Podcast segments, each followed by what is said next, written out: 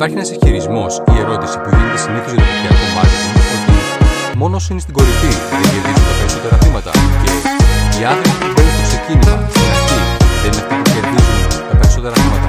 Σε αυτό το επεισόδιο;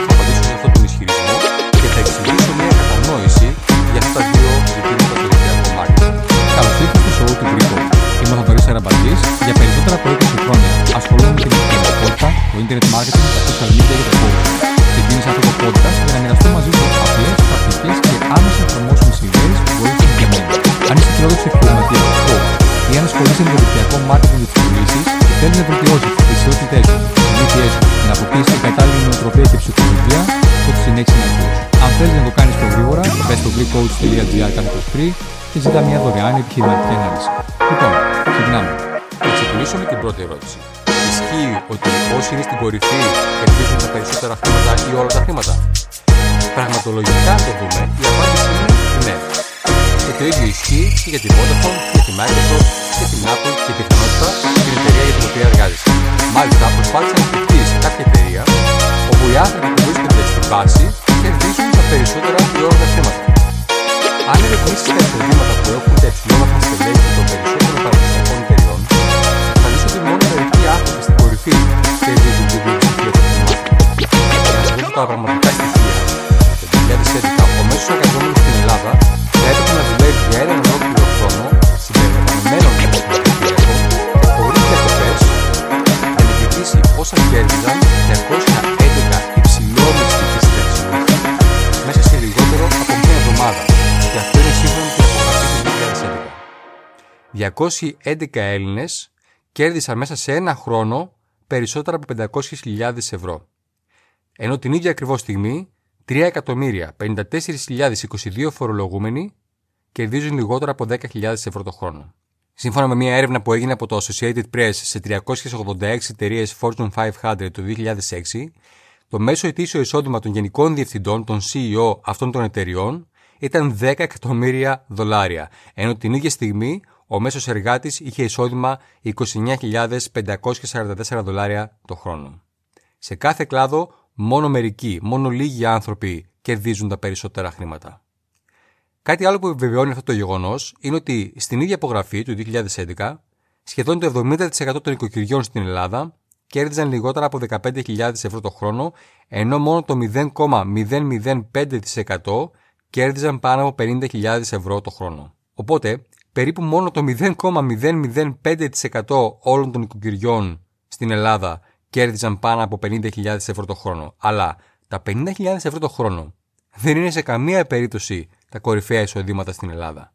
Σύμφωνα με την υπογραφή, αυτοί οι 211 άνθρωποι που κερδίζουν πάνω από 500.000 ευρώ το χρόνο αντιπροσωπεύουν μόνο το 7 της χιλίης του 1%. Δηλαδή το 0,0000007% όλων των εργαζομένων. Σύμφωνα με το World Wealth Report της Merrill Lynch στις ΗΠΑ και στον Καναδά, υπάρχουν περίπου κατά προσέγγιση 30.000 άνθρωποι που έχουν επενδύσεις και περιουσία πάνω από 30 εκατομμύρια δολάρια. Αυτοί οι 30.000 άνθρωποι που έχουν πάνω από 30 εκατομμύρια δολάρια περιουσία αντιπροσωπεύουν μόνο το 1 χιλιοστό του 1% όλου του πληθυσμού. Οπότε είναι ξεκάθαρο ότι μόνο λίγοι είναι αυτοί που κερδίζουν τα περισσότερα χρήματα σε κάθε εταιρεία, σε κάθε κλάδο ή ακόμα και σε κάθε χώρα. Οπότε είναι άδικο και προκατηλημένο να βλέπεις τον κλάδο του MLM ή του δικτυακού marketing και να ισχυρίζεσαι ότι είναι προβληματικός επειδή οι άνθρωποι που είναι στην κορυφή κερδίζουν τα περισσότερα χρήματα όταν το ίδιο μπορεί να αποδειχθεί σε κάθε κλάδο. Δεν σου δίνω αυτές τις πληροφορίες επειδή παραπονιέμαι ότι είναι άδικο. Η πρότασή μου θα ήταν να μην παραπονιέσαι γι' αυτό, αντιθέτως, γίνε ένας από τους πλούσιους. Αυτοί που παραπονιούνται ότι μόνο όσοι είναι στην κορυφή κερδίζουν τα περισσότερα χρήματα ή όλα τα χρήματα, είτε προσπαθούν να δικαιολογήσουν το γεγονός ότι τα παράτησαν από το να γίνουν μέρος των πετυχημένων, ή γιατί προσπαθούν να δικαιολογήσουν το γεγονός ότι δεν προσπάθησαν καν να γίνουν. Το πιο σημαντικό πράγμα που χρειάζεται να εξετάσεις είναι ότι τα πλάνα αμοιβών των εταιριών δικτυακού marketing είναι σχεδιασμένα ώστε να ανταμείβουν την παραγωγή. Κάνεις τίποτα, κερδίζεις τίποτα. Κάνεις λίγα, κερδίζεις λίγα. Κάνεις πολλά, κερδίζεις πολλά. Και πώς θα και θα μπορούσες να ανταμείψει τους εργαζόμενους σου; Φαντάσου ότι εσύ και εγώ ξεκινούσαμε μαζί μια εταιρεία και αποφασίζαμε ότι όποιος κάνει τη μικρότερη παραγωγή, όποιος κάνει τα λιγότερα θα κέρδιζε τα περισσότερα χρήματα. Θα ήταν αποτελεσματικό κάτι τέτοιο; Όχι. Αυτό όμως είναι το σύστημα κοινωνικής πρόνοιας με τα επιδόματα και έχει αποδειχθεί ότι δεν είναι αποτελεσματικό. Το MLM, το δικτυακό marketing, πληρώνει με βάση τα επίπεδα απόδοσης. Αν αποδώσεις σε ένα συγκεκριμένο επίπεδο, θα κερδίσεις ως ανταμείβει αυτό το επίπεδο. Αν κάνεις τίποτα, θα λάβεις τίποτα. Αν κάνεις λίγα, τότε θα κερδίσεις ένα μικρό έξτρα εισόδημα. Αν κάνεις λίγα περισσότερα, τότε θα έχεις ένα δεύτερο εισόδημα. Αν κάνεις πάρα πολλή δουλειά, μπορείς να δημιουργήσεις οικονομική ευημερία και πλούτο. Πόσα άτομα μπορούν να πετύχουν τα υψηλότερα στάνταρ, όσα αποδώσουν σε αυτό το στάνταρ, σε αυτό το επίπεδο. Μια εταιρεία δικτυακού marketing, σε αντίθεση με μια παραδοσιακή εταιρεία, δεν βάζει περιορισμούς σε αυτό. Μια εταιρεία MLM δεν λέει θα επιτρέψουμε μόνο 10 άτομα να φτάσουν στο υψηλότερο επίπεδο. Δεν εξετάζουν ποια σχολή έχεις τελειώσει, αν έχεις τελειώσει κάποια σχολή και με βάση αυτό μετά να αποφασίσουν τι θα πληρώνεσαι. Δεν κοιτάνε τι μισθό έπαιρνες στην προηγούμενη δουλειά σου για να αποφασίσουν τι θα σε πληρώνουν με βάση αυτό, όπως γίνεται με τους περισσότερους εργοδότες και οργανισμούς. Μια εταιρεία MLM δεν κοιτάει καν τι εμπειρία έχεις ή δεν έχεις. Οποιοδήποτε πληρεί τα απαιτούμενα επίπεδα απόδοσης απολαμβάνει τα πλεονεκτήματα και τα ωφέλη αυτού του επίπεδου. Αυτή είναι η πιο δίκαια δομή αμοιβής που θα μπορούσε να υπάρξει. Και ας προχωρήσουμε τώρα στη δεύτερη ερώτηση. Η οποία είναι η εξής. Αυτοί που μπαίνουν στο ξεκίνημα, στην αρχή, δεν είναι αυτοί που κερδίζουν τα περισσότερα ή όλα τα χρήματα. Και θέλω να μου πεις σε ποια δουλειά δεν συμβαίνει αυτό; Μόνο σε μία και την οποία θα μοιραστώ σε λίγο μαζί σου.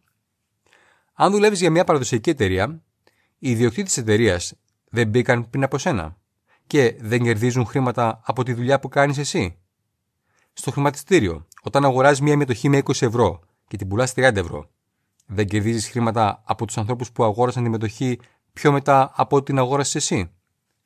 Αν αγοράσει ένα σπίτι με 100.000 ευρώ και το πουλήσεις 120.000 ευρώ, δεν κερδίζεις χρήματα από το άτομο που το αγόρασε μετά από εσένα. Ο μόνος κλάδος τον οποίο γνωρίζω εγώ, που κάποιος μπορεί να έρθει αργότερα και να κερδίσει περισσότερα χρήματα από αυτούς που μπήκαν νωρίτερα, είναι ο κλάδος του δικτυακού marketing. Και για να αποδείξω αυτό που θέλω να πω, υπάρχουν άτομα στην ομάδα μου, ενώ άτομα που βρίσκονται κάτω από εμένα, που ήρθαν μήνες μετά από εμένα, που κερδίζουν περισσότερα χρήματα από ό,τι κερδίζω εγώ.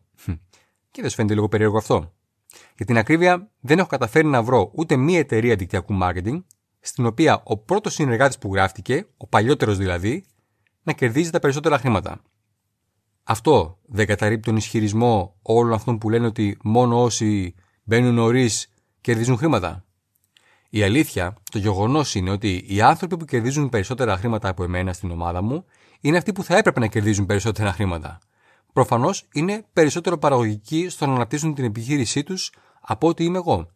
Οπότε η δήλωση ότι οι άνθρωποι που μπαίνουν στην αρχή μόνο κερδίζουν τα περισσότερα ή όλα τα χρήματα ισχύει στους περισσότερους κλάδους, αλλά στο δικτυακό marketing ισχύει μόνο αν το άτομο που μπήκε νωρίτερα συνεχίζει να είναι πιο παραγωγικό από αυτούς που μπήκαν αργότερα.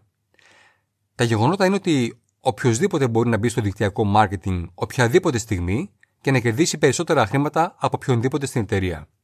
Ισχύει κάτι τέτοιο στις παραδοσιακές επιχειρήσεις; Σε καμία περίπτωση.